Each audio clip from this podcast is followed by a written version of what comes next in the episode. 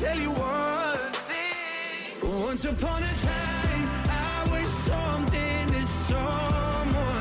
I'm excited for this one. A big fan of Dermot Kennedy for a while, and it's so good to finally have him in studio, buddy. It's a bit cold. I know you're used to the cold weather overseas, but it's, it's good to have you here and uh, and welcome to the studio. No bother. I think it's also cool for me having interviewed you every time you've been to Australia, which feels like quite a few at this point. And now, and like only now, fans are really recognizing your work, and you're sort of blowing up at the moment, man. Especially with this new single that we'll play. But it's kind of cool to see you on the rise. It's crazy though because it just moves in stages, right? And it takes time. Like you said, like we've been here. Say, I reckon this is our fourth or fifth time coming out playing shows. Now, maybe previously we just played a festival and then we were gone, but like.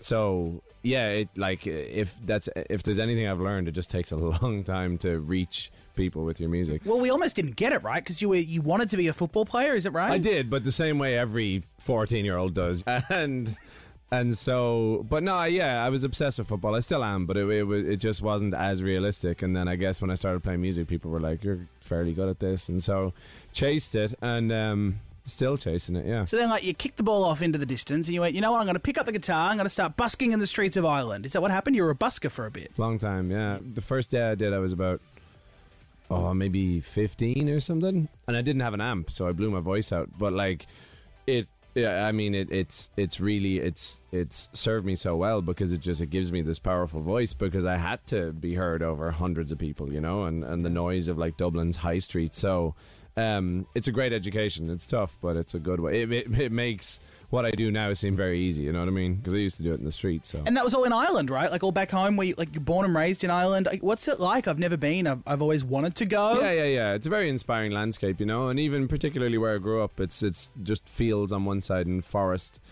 um, like infinite forest, kind of the other side. So it was very important for me growing up. I think you can hear it in the lyrics and stuff, and and um, yeah, very proud to be from there. You know, you think about artists from Ireland like Sinead O'Connor, or Hozier, all these. Like, I'm proud to be part of that lineage. So um, yeah, it's important. me. So, uh, like, do you feel you lean more towards writing sadder music? Like, you can do both. This new one, especially, is a mix. But I feel like you lean towards the sadder kind of song, Dermot. There's a lot of light and shade in everything I do, and um, I don't. It's not. It's certainly not something where I sat down and was like, "All right, there's going to be X amount of joy in this song, and it's going to have a twist at the end." It's just like that's kind of the way my life has been. You know, there's some good bits and some bad bits, and I think what's important for me is, and like, I can have songs that are sad and that lean a bit darker, but there's never no hope you know what i mean? I never go there and and that's what this song is. It's just that idea that no matter how difficult it gets no matter how low you might feel no matter how lonely you might feel and this isn't necessarily a romantic thing at all just in terms of anyone caring about you just the idea that you're on somebody's mind i think is quite a comforting thought so that's what that whole song is about like once upon a time i was something to someone like you can always hold on to that Oh right? yeah, I feel like maybe you might need to talk to someone, Dermot. Maybe some therapy, or just move on from this song.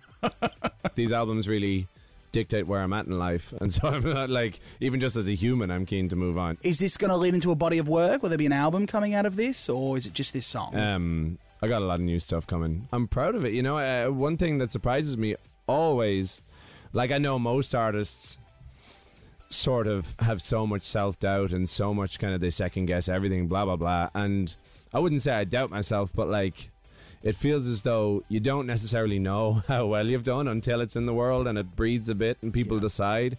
And so I think what's reassuring to me is like you just trust the person you are and and try and rest assured that um that your soul will come out in some way and it'll be an honest thing. Yeah. All right, let's play it. Dermot Kennedy is in town, guys. Give him a search if you're not a fan, but you will be after you hear this. Nice Here it one. is. Uh, something to someone right now. The night show at Kiss FM around Australia. See you, buddy.